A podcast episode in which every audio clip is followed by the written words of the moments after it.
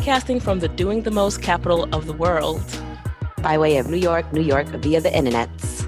This is Bagels and Plantains, a podcast by, for, and showcasing everyday, round the way, but always dope as fuck, multifaceted people of color doing the damn thing and doing it well. Every week, we and our guests will be sharing the blueprint and the stories that explore the intersectionality of being Black, Brown, bothered, and unbothered while thriving and navigating their passions, spaces, and communities. I'm your host, Deidre Edahan. And I am your host, Christina Torres. And here we go. Hi, this is Deidre, and we only have one of the two bagels and plantains here today, but we do have a special guest. We have Erica Stallings here. Erica is an attorney, a writer, and a BRCA awareness advocate, and we're going to get into all of that in just a few seconds. Welcome, Erica. Thank you so much for having me. Oh, thanks for coming. So, just tell us a little bit about your own journey and how you became a BRCA advocate. Yes. So, to actually start the journey, we have to go all the way back to 2007. Okay. I moved to New York almost nine years ago, but I grew up in North Carolina. And I also went to the University of North Carolina, Chapel Hill uh, Nice. for undergrad. So my mom is a two time breast cancer survivor. My mom had uh, stage one breast cancer for the first time in 1993 Okay. when she was 28 years old. And this was before scientists had discovered that there are genetic mutations that can cause breast breast cancer and other cancers. Mm. So she had a lumpectomy, she had chemo and radiation, and then she was in remission for about 14 years.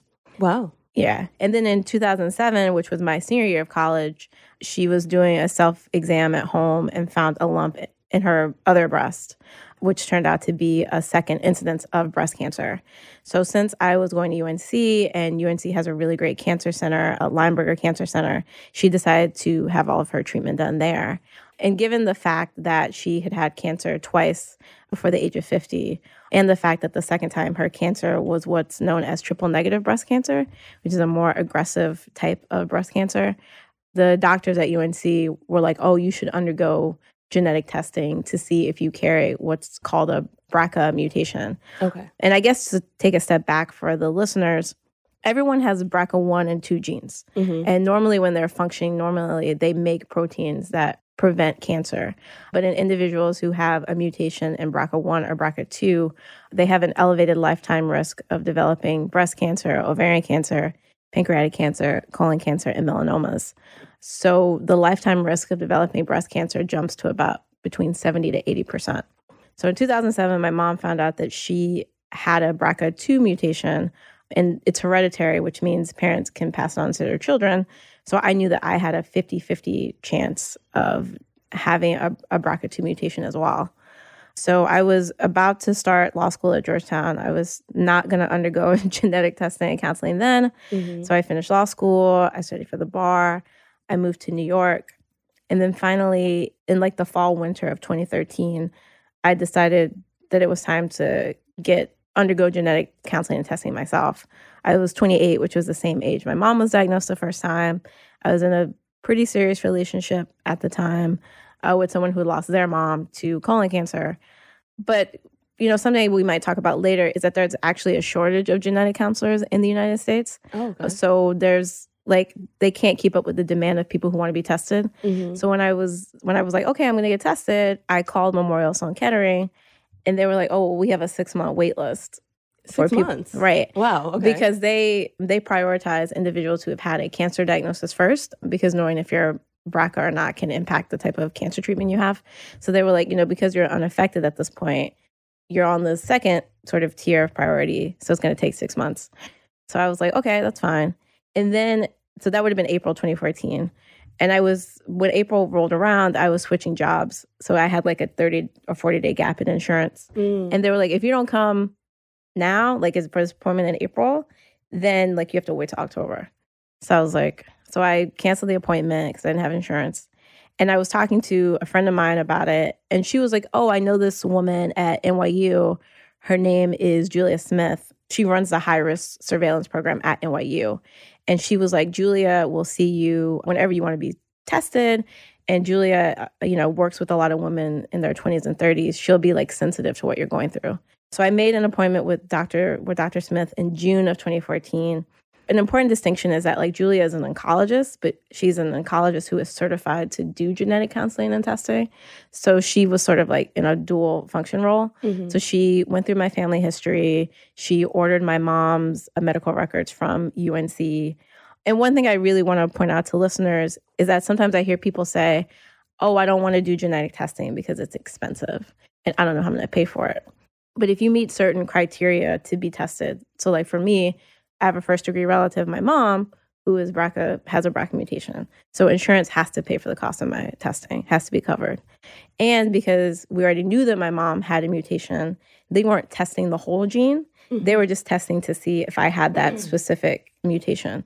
So I think after insurance, the actual cost of my testing was about like $80 Oh, and wow. and Julia had told me, you know, if I had run in, she was like, if you run into issues with the insurance, you know, tell me and like NYU will step in and, and take care of it. So ju- just to pause a little second. So Yeah. If if you don't have a relative who has the BRCA gene, around how much would the testing genetic testing cost? Yeah, I mean the sort of like n- sticker price that they from so Myriad Genetics is the the lab that used to do all of the testing for for many years. I guess to add like a legal element into it. Myriad Genetics used to own a patent on BRCA one and two, and the Supreme Court actually struck that down. I think in mm-hmm. two thousand seven. Okay. So it used to be about $3,000. But I will say that one thing I always tell people is that if you're thinking about getting genetic testing, you should see a genetic counselor because what a genetic counselor will do is go through your family history and figure out like who actually should be tested. So let's say you have a lot of cancers maybe on like and you have to also look at like both sides of your family because men can pass it on to their children. So maybe you don't have a first degree relative, but you might see, oh wait a minute, there's all these you know, uncles and aunts and cousins and all this stuff who have had these cancers and they've been diagnosed at an early age. So you may not be the best person to get tested. It may be testing one of these relatives who have had a cancer and then they can go back and figure out like how it's being passed on if that makes any sense. It does. It Okay, yeah. So, and I, I know that, for example, I know like NYU, Bellevue, Memorial Sloan Kettering, and a lot of other hospitals do have programs to assist people who need to be tested um, and may like have insurance or other financial issues. So, if it's something you're thinking about, it's always worth making the appointment with a genetic counselor. And there's a website called National Society of Genetic Counselors, nsgc.org. And you can put in your zip code and find a genetic counselor that's near you. Okay, awesome. So, Okay. So, and I and I guess this is a good segue. So, like, what happened in that? So, I was talking about what happened in the appointment with Julia in June 2014, Mhm. and a lot of people are like, "Well, what? How do you actually test?" So, in my case, they they did a they took a blood sample, they sent it off to a lab, and I got the results about yeah, it was about three weeks later. So, I got the results in July 2014. Okay. And so, you know, in the appointment, Dr. Smith was like, you know, you are positive for BRCA2 mutation. And because of your history with your mom, the fact that she's been diagnosed twice at really early ages, the fact that she's had a more aggressive type of breast cancer, she was like, my strong recommendation to you is to that you should have a preventative mastectomy, which is was like total removal of the breast tissue. And she's like, I think you need to do that like as soon as possible. Like as soon as you Oh, can wow. schedule this, Okay. you should do it. And I was like, oh, I was like, oh, that's a, that's a lot to deal with. Because in the when we were having the counseling session, she was like, yeah, if you're positive, you know, maybe you just do increased surveillance, which would have meant having an MRI and a mammogram every six months. She was like, maybe we put you on tamoxifen, which is a, a drug. It's like a chemo preventative drug that can sometimes lower your risk. But once she got the test results and she had like looked at my mom's whole medical history, she was like, no, I, I really think you should have a preventative mastectomy, which obviously at the age of, of 29 is, you know, a lot to hear and deal with. Right, right. So I immediately had to start interviewing not just like the uh, breast surgeons, but also plastic surgeons for the reconstruction portion of it. Okay. And because BRCA is associated with all these other cancers, I had to start seeing a gynecologic OBGYN so that she could monitor the ovarian cancer risk. And I started, and to this day now, see a dermatologist once a year to check for melanomas. And I also see an ophthalmologist to check for melanomas. Because you're more likely to get melanoma, which is type of skin cancer. You're more likely to get it in your skin or your eyes, something new that I learned. So to like, so, so I guess to get to the, your real question, which is like, how did I become a, a BRCA awareness advocate? That was just like so much to deal with, you know. And I'm an attorney, so I'm like working at a firm. I'm balancing billing hours. I'm balancing like how my mom feels because my mom is like, oh, I did this to you, and she felt all this guilt. Oh goodness. And I'm also, you know, all of a sudden like going to the doctor more than I've ever gone to the doctor before, and thinking about like picking out implants and having to negotiate like taking time off work for you know the surgery and all that stuff. So I was like, okay, you know, so I started sort of going online and looking for like support groups or articles and things like that. And I just didn't find, and I, I think I'm a pretty good internet researcher. Mm-hmm. I'm always on the internet. I never saw any stories from other Black women. And I was like, well, statistically, I know that I cannot be the only Black person who ha- who has dealt with a BRCA mutation. That's just like not statistically possible. And so you know, so and it was it was interesting because at the time or around the same time, I had become friends with a lot of people who were freelance writers. So a really good friend of mine, Vann Newkirk, was writing for like Gawker and some other places. Mm-hmm. And I was like, hey, I think I I think I might like write something about this just because I haven't seen any stories from people who look like me. And he was like, oh, like yeah, you sh- you definitely should, and like I'll help you like figure out like how to put a pitch together and all that stuff. And so ultimately, I, I wound up writing something for Jezebel, which is a like feminist leaning mm-hmm. website, just about sort of like my experience, like, you know, learning about BRCA and, and getting tested and, you know, what it was like to sort of not see any other stories from Black women. And then I had my I had my preventative mastectomy in December of 2014. So, you know, like it was just it was so striking to me to be like, I didn't really have a I had support from my friends, right? But you know, it was just weird to not see like myself reflected in any of these like stories online, and so sort of from there, and then I always, you know, I'm an attorney, so I research everything. Mm-hmm. So I sort of just started doing like research about like genetic testing and all the stuff among Black women, and I learned that okay, I guess a few different things, right? So the main thing is that we have like really terrible mortality rates for breast cancer for Black women in the United States. So, right now, if you are a Black woman, you are 40% more likely to die from a breast cancer diagnosis than your white counterparts. Wow. Right. And we're also much more likely to be diagnosed at later a later stage when it, and we're also more likely to be diagnosed with triple negative breast cancer, which is less responsive to traditional chemotherapy. So I started digging into that. And then I was like, well, wait a minute. Like BRCA, BRCA cancers are, there's sort of like a few things that might indicate that you have BRCA. So the first is like having a lot of cancers in your family.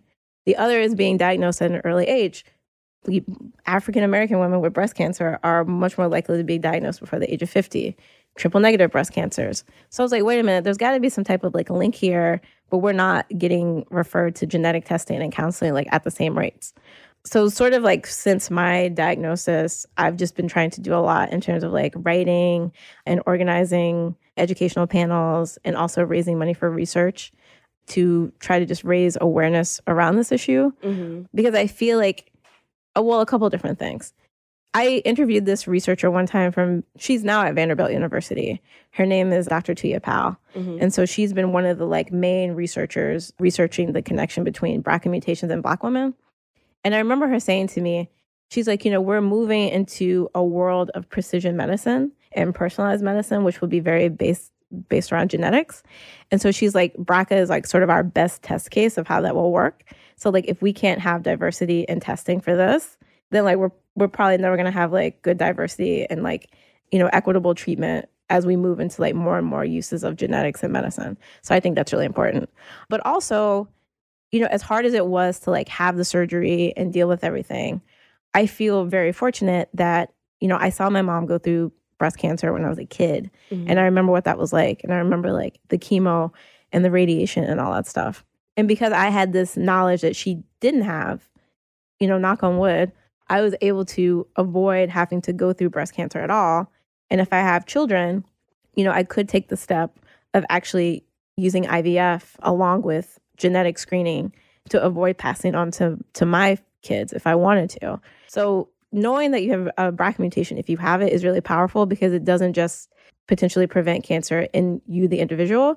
It also gives you the opportunity to potentially prevent cancer in a whole family.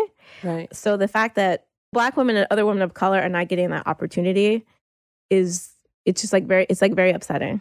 It really is, and I I remember being struck by the article you wrote for, I believe it's O Magazine, Yeah. about your post mastectomy experience and thinking Yeah. about how how prevalent that story is to a lot of other stories that we've heard regarding, you know, maternal death rates around black women and just lack of treatment and even the story about Serena Williams and her birth experience and then even previously with her experience with her blood clot and Right. people not necessarily thinking that, you know, you should be in control of your body and should know what's going on more than someone else. Oh no, definitely. There was a study that just came out this week or last week. So so currently like in the US, if you are diagnosed with breast cancer, it's now like sort of recommended that if you are diagnosed with breast cancer, you should be referred to genetic counseling and testing. And they did a study where they were looking at African American women who had been diagnosed with breast cancer and I think maybe 40 to 50% of them had never been referred out for genetic counseling and testing, although that is now considered to be like routine breast cancer treatment in the United States, right? Wow. And so they're still trying to do more research to determine what the disconnect is. But, you know, I think from sort of like anecdotally or, you know, some other researchers I've talked to, there's sort of this idea among physicians that like black women aren't going to be interested. Like they're just assuming, oh, you're, they're not going to be interested in that or they're not going to be able to pay for it. Right. And so you're putting these assumptions on people which is really unfortunate because there's actually research out there that shows like when black women are offered genetic counseling and testing they're actually like super enthusiastic about it Mm. like and it's interesting because compared to other sort of different medical interventions like obviously there is a distrust sometimes of, of the medical profession Right. but like brca testing is sort of like the one sort of outlier to that like when you offer it to black women they're like super enthusiastic about it so it's yeah it's again it's super upsetting It's interesting. So I'll I'll be really honest. Before I was even introduced to you, we were introduced through our mutual networks. I had only heard of BRCA via the Angelina Jolie, jolie yep which was amazing because before that I hadn't even heard of the BRCA gene. But to think about it, I completely understand. I don't know of any women of color who are really talking about BRCA in any kind of public way, shape, or form. So I think it- it's definitely very important. But I do want to kind of highlight a little bit more about your O magazine Yeah. experience because I thought that in a day and age in which y- people know that these things happen in hospitals, for you, who I mean, at the end of the day, you're a, you're an attorney, you're a very educated woman, to experience these things is kind of astounding. Yeah, and I guess I'll, you know, for people who maybe haven't seen the article, I did a I did a story last October for O magazine about racial health disparities but focused on black women. And the opening the opening to the piece is a story about when I had my mastectomy, which I said back which I mentioned was in December 2014. So I had the surgery and it was like it was a late afternoon. So by the time I got out, it, it was like super late in the evening. And so I, you know, they took me to my room and I basically tried to fall asleep, did not get very good sleep. So the next day, around like 9 a.m. or 10 a.m., they're like, oh, well, you have to be out of the bed by like 12 p.m. And I was like, no, I, I'm pretty sure. Like, I, I knew that Blue Cross Blue Shield, who was my insurer at the time, mm-hmm. had given me a letter saying I was authorized for up to 48 hours. And I was like, no, I don't think that's the case because Blue Cross Blue Shield said I can stay for like two days. And they were like, no, we will be penalized like if we don't like turn the bed over by 12. So you have to be out by 12. And I was like, okay. So my mom was there with me. And obviously my mom had not slept very well either. So I told my mom, I was like, okay, well, if we have to be out by 12, I want you to call my my best friend in New York is a guy. He's like like six three, six four. So I was like, call Adam to come meet us at the hospital. So that way, like when we get home, because I live in a brownstone, so you have to go up a couple flights of stairs. I was like, that way, if I have issues getting into the apartment, Adam can like help me get into the apartment. Right. And that was also, I should have said this before, it was relevant because I woke up with my implants already like fully installed. Oh wow. Okay. Right. And I didn't like get huge implants. I stayed like, a, I was a 32C. I stayed at 32C. Mhm. But it really throws off your like sense of gravity. Like I remember like having to go to the bathroom. They were like, you can't go to sleep until you go to the bathroom. And I was like, okay. And it was just like so disorienting because there's this like new weight on your body that isn't there before. So I was like, Mm. yeah, I want someone to help me in case I need help getting home. So the nurse hears me say that to my mom. And she's like, I don't understand why you think you need to have someone help you get home because it's not like you had surgery on your legs. Which one is just like, Rude. Nobody asked you. Rude. Super rude. like, and also just like such a lack of sympathy or empathy. Right. Because it's like, no, I didn't. But I'm also like a 29 year old who just had a double a, a double mastectomy. Right. Like, you could show me some sympathy. So that happens.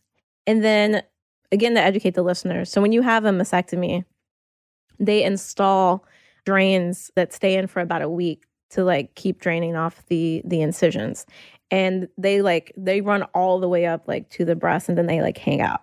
So it's really really important that they don't get infected. Because they get infected it can be really bad because of just like where they are located. Right in your chest. So Right, right. Proximity to lungs, proximity to lungs heart, heart, all this kind of stuff. Right. and my mom that had happened to my mom in 2007 when she had her mastectomy. And she, i mean she was ultimately fine but she got like very she got like very sick. She had to have like intravenous antibiotics so i was like okay like the one thing i have to do is make sure like these drain tubes don't get infected hmm and when i woke up the morning after the surgery oh yeah it was this sorry left breast was already a little bit red and i was and i could, I could tell that the flow on this side was not flowing as well as the other side so when they were like, well, you have to leave, and I was like, yeah, I'm a little concerned about this drain. You know, could you call either, you know, my breast surgeon or my plastic surgeon to see like what's going on?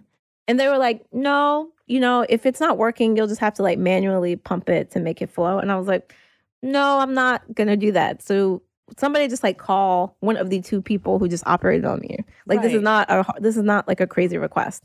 And they just they just like wouldn't do it. and I'm and I'm so tired. I was so tired. And I was really lucky because like my my other really good girlfriend Courtney, who's also an attorney, was not working at the time. So my mom called her and was like, the the hospital is giving us a really hard time. Will you just like come for backup? But it took like an hour and a half, and they like they kept sending multiple nurses, and then finally they sent this like nurse manager in to be like, oh, you know, like you're just being difficult. It like the drain will be fine.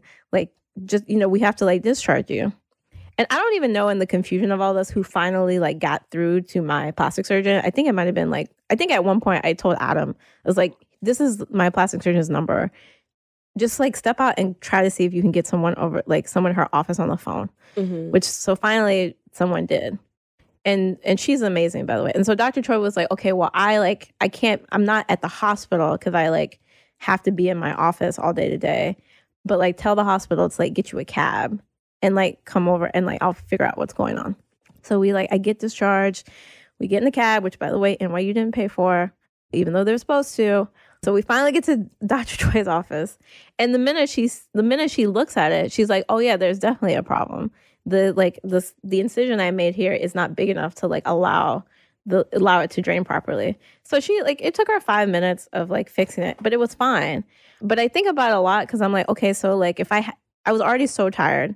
If I hadn't if I had just given up or if I didn't have friends for backup or if I like, you know, couldn't have afforded to take that cab over to Dr. Troy's office, Right. you know, maybe I would have had an infection. Maybe it would have been complicated. And it's just wildly bizarre to me that like in what you also like, you know, I had pretty good health insurance. I think my surgery in total before the insurance was like a hundred thousand dollars. Right. Like you guys made a, a whole bunch of money. Like I Mhm. don't understand what the sort of deal was, but it just sort of like reinforced to me that like, you know, there is like a lot of there is a lot of like implicit bias. And I sometimes think, you know, I'll say it like the like white people don't see it. Like I definitely remember like I love my editor at Oprah Magazine. She's a wonderful person. But I remember like telling her that story and some of the other stories that are in the piece. And she was like, Are you sure these are accurate? And I was like, Yeah. Like I have you know, I was like, yes, I I have I have transcripts and all this other, you know, evidence and stuff like that. Like, but I just think that they like I just remember like when it was done and filed because when you do stories at Oma- at Oprah magazine, actually everybody reads it all the way up to the editor in chief. And so I just remember like some of them were just like, wow, like you know, I saw this stuff in the news, but I just like didn't realize like how you know pervasive and like prevalent this stuff was, right? So yeah, it's a. I, I hope I'm not like diverging too much. I just I saw this article recently from this woman who's a doctor, and she was like, "We keep talking about like diversity in medicine, but we don't really have a diversity problem. We have like a segregation problem, Oh, okay. right? Like we keep talking about how we have to diversify these spaces, but it's not really a diversity issue. We've like kept black people out of like the medical profession and stuff for so long that these spaces are like segregated. Mm. And so until you start having like a real conversation about that, it's not going to change. And really, the only way we're going to get ec- health equity is we have to increase the amount of like black doctors and you know, black nurses and all this kind of stuff, which I thought was really, really interesting. In part because I had, it actually went up this morning. I did a story for NPR about diversity among genetic counselors. So genetic genetic counseling as a profession has been around since 1987. Oh, really? Yeah, right. And it is actually expected to grow as a profession in terms of the number of people doing it mm-hmm. by about 30% over the next 10 years, which your average profession only grows about 7%. So this it's like you're going to see an explosive booming. Booming. Yeah. But ever since they've started taking demographics of the professions, so that started in 1992, 90% of genetic counselors are white. Only 1% of genetic counselors are black, right? Which obviously is tied to like who gets tested and all these things. So I did a story for NPR that came out this morning about the need to increase the amount of diverse genetic counselors. And a lot of diverse genetic counselors I talked to were like, it absolutely makes a difference. You know, if I have a Spanish speaking patient and they realize they can talk to me in Spanish, we just have such a better counseling session. And they were like, a black genetic counselor is just going to fight for their patient or listen to their patient more, mm-hmm. right? It's, there's just sort of a natural empathy there. So yeah, I know that was a lot, but I just feel like sort of these things are all interconnected. Like the bias we face is, I think, in part because like we just don't have the like diverse representation we need in the medical profession. No, it's, it's very super helpful, and I think one of the things that I learned just in our pre-conversations was for BRCA, a couple things was that BRCA doesn't only affect women because I only thought that it was a breast cancer related gene.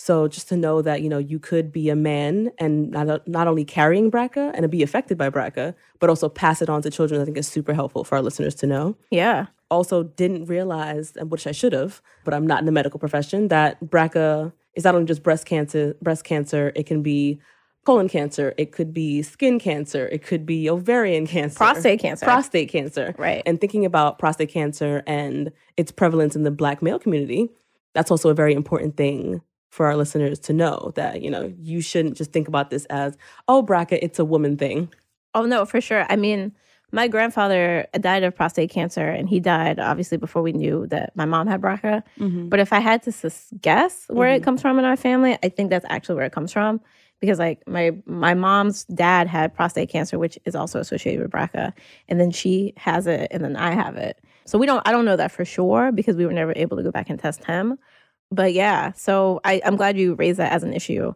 because there are there have been pushes to try to get more black men tested for prostate black men who have prostate cancer to have them also undergo genetic counseling and testing. The other thing I think is really important too is that there are other genetic mutations that can cause cancer mm-hmm. besides BRCA. So some of them are like P53, PALB2. And when we don't get tested or we're, we're not getting tested enough. So often, what happens for Black people who get tested is that they get the results and they get a result that's called a variant of unknown significance, a VUS, mm-hmm. which means that there is a genetic break or a mutation in their genes, but we don't have enough evidence to know what it means in terms of their cancer risk, right? Oh, okay. so in addition to not necessarily being tested enough for a BRCA, because a lot of us aren't getting tested, we don't have like the data to know what some of these things in us mean which is like it's, all, it's like its own, its own problem, right? Right, right. And then when black people are not like getting tested enough or not in clinical trials, they're testing all these different medicines and they have no idea the of their effectiveness mm-hmm. in our community because we're not in these databases. A subject. Okay. That's I mean, that's also very interesting. So if you have a cancer risk or you have a proximity, someone in your family who has, male or female, is definitely worth doing the testing and your insurance should pay for it. So know your rights. Yes, know and know rights. what you're entitled to. Oh yeah, for sure. And you know, just bring I always tell people like, you know, bring it up in your appointment with your, you know, physician, you know, if you're a woman, bring it up with your OBGYN. And if they're not responsive, but you you know, you really think you might be a candidate. Again, National Society of Genetic Counselors. Well, you can find genetic counselors in your area and make an appointment yeah, we'll put a lot of the articles that you've written and a lot of the information that you've shared in the show notes. The last thing I want to say is one of the things that struck me about your own journey is the fact that from April to December, you found out that you had BRCA. You went through significant surgery, all these other trials and tribulations, and then came out on the other side. Talk about someone who was like, oh my goodness, I have like my mom or my dad or an aunt or my grandparent had like had or died of a cancer what are the steps that they should take? Yeah. So so before I, I so I will say one thing that I wish I had done and I, I didn't do until after I had my surgery is I started seeing a therapist after I had my surgery. Mm. Even though Dr. Smith was like, you should probably talk to someone about all the stuff you're going through. And I was like, no, I'm okay. And then afterwards, I was like, oh, yeah, I should probably really talk to someone about what I'm going through. And my therapist is like very instrument. I still see her to this day. She was like very instrumental in helping me sort of like process all these things that had happened to me. Right. And so in hindsight, I really wish I had started seeing her before. So I say that to say if someone find I will say before I say anything else, if you find yourself in, you know, learning you have a BRCA mutation or something like that, you should definitely think about talking to a mental health professional because I think it's really important. But to address your question directly, so if you know or you think you might have a hereditary mutation in your family, I would say step one is, you know, talking about it with your physician or OBGYN and then trying to get a genetic counseling appointment. And then the next step is before you go to the appointment, have as much information about your family history as possible. So that's knowing who on both your mom's side and your dad's side have been diagnosed with cancers. Mhm. So, like, who's been diagnosed with cancer, the familial relationship, what type of cancer, and then also like the age in which they were diagnosed. Okay. Because the younger the younger someone is diagnosed with cancer, that's like a red flag. Mm-hmm. So have all that information before you go to the appointment. And then if you find yourself like so let's say you learn that you do have a BRCA mutation or another type of mutation. One thing I always stress to people is that you know, my doctors told me I need to have surgery because of how sort of aggressive cancer has been with my mom. But for for people with a different family history, you might not need to automatically jump to surgery. You know, my breast surgeon was like, "Look, if your mom had cancer when she was 35, I would not tell you to have surgery right now. You could probably wait till you were 35 or even 36 or older." Mm-hmm. You know, so everybody's situations is like uh, situations are very unique. So I think, you know, if you find yourself facing this type of diagnosis, like talking, you know, don't be afraid to get like a second opinion, you know, really figuring out like what the options are. And but also I would say like having a conversation like with your family members. I mean, I'm an only child, so there's really nobody else in my generation to get tested. Mm-hmm. But you know, like my mom's my mom has two brothers and one sister who all refuse to get tested. Well, you know, and that's like a difficult conversation and stuff to face. But I think just having more conversations about this stuff, like I feel like, you know, I meet a lot of people who are like, yeah, I it turns out like my grandmother had cancer, but we didn't talk about it back then. And it was just like a secretive thing. Yeah. Right. And there's like, I think sometimes a lot of that in our community. So I guess my overall message is like, you know, if you if you're afraid about this, is just like having a conversation about it because there are a lot of interventions and things that can be done. You know, it's not like a it's not like a death sentence. Particularly even if you find yourself facing cancer, if you know early, I think like the survival rate if you catch it breast cancer stage 1 now is like 95%. It's, Wow, I mean, there's been like a lot of advances Mm-hmm. in medicine. So I guess my overall takeaway is just like talking about it like openly, openly and honestly. Awesome. So definitely thank you for all of the knowledge that you've shared for us. And what we do on Bagels and Plantains, we like to, when we're talking about serious topics, or sometimes even if we're not talking about serious topics, we like to kind of end it on a positive note and do Okay, a few rapid fire questions. I felt like that was very serious. It, it was, I, I think the level of seriousness was a little high, you know? So the first question is if you were a food, because we are Bagels and Plantains, what food would you be? oh, that's a good question. You know what? I'm gonna. So yesterday, so my boyfriend and I, my boyfriend's a writer, so he has a lot more. He works very hard, but he has a lot more free time. So we cook a lot. and so yesterday we tried this recipe. We made Korean fried chicken. It was so good. So I think I would be Korean fried chicken because uh, that's it was like incredible. Is it Everyone really spicy? you can like alter the spice. Like it is spicy, Okay. but like, you know, it wasn't like intolerable. Gotcha, gotcha. And it only took like 30, 40 minutes, but it was like, we were both just like, you know how when you eat and you're quiet, no one's talking because everyone's You're just eating. in the food, yeah. so because that's the last thing I ate, I think I would be Korean fried chicken, but it was amazing. I like that. I might have to get that recipe too. Mhm. Okay, what's your favorite place to like think or be creative? Oh, that's a good, that's also a good question. Can I, can I cheat and do two? Sure. So I would say the first one is I, I live in Harlem. Shout out to Harlem. Shout out to Harlem. and there is a place on I think it's 113th called Brews and Barley, which Hmm. is like a co- it's a coffee shop, but it's also a bar. And so a lot of times on weekends, like if I need a place to go like write or just like do some extra work, I usually will like find myself there, like working on articles and pitches and stuff like that. I would say the other place is over the past like I guess it's seven years at this point. Some friends of mine from law school, we've all like rented a summer share like out in Montauk. Okay. And actually, one of my friends wound up like buying a place that sometimes he rents and then sometimes he like gives to friends. And so I really like when I'm out there, like waking up early before everyone else gets up and like staying out on our deck and just like trying to think or like write through stuff. Well, that's awesome. It also sounds like a really peaceful place to be. Yeah, I mean, before everybody gets up, Well, wakes yeah, up and starts drinking, yeah, that part is that part is not peaceful. But in the morning when it's like quiet and you just have like a mug of coffee, looking at like and you're looking at the pool, Mhm. that is like extremely peaceful. That's awesome. All right. If you could describe yourself in one word, what would it be? Ooh, energetic. All right. and what is the one thing that you want BNP listeners to know about you? Oh, that's a good question. I guess the one thing I want people to take away is that I am just really extremely passionate about this, you know, this health issue. I mean, I don't, you know, I don't know what goes in the show notes, but you know, if you are someone who like finds yourself, you know, dealing with a situation like this, you know, I would find a way to like reach out to me. One of the things that feels like the best the best to me is that I sometimes have people who like reach out to me via Twitter or LinkedIn or just all kinds of ways you know, to say like, oh, like I'm a black woman, I'm a woman of color going through this. And actually, I now have like this, it's very informal, but there's like, it's myself and four other women who are all women of color. And we actually all happen to all be attorneys, Hmm. which is like, it was funny. But we like meet up probably like once, like once, eh, once a month or every couple months just to like be supportive for each other. But that was all just through people like finding stuff that I wrote, reaching out to me on LinkedIn, and then like sort of like growing this out. So yeah, that's my takeaway. I'm very passionate about this. And if you find yourself dealing with this, do not hesitate to like get in touch with me. Awesome. And I think that's a good segue to kind of like where can people get in touch with you? Oh yeah, so people can get in touch with me. My Twitter and Instagram handle is Quidditch, like like Harry Potter. Q yeah, Q U I D D I T C H. 424, which is my birthday, so Quidditch 424. I also have a website with all of my writing and places that I'm speaking or doing events.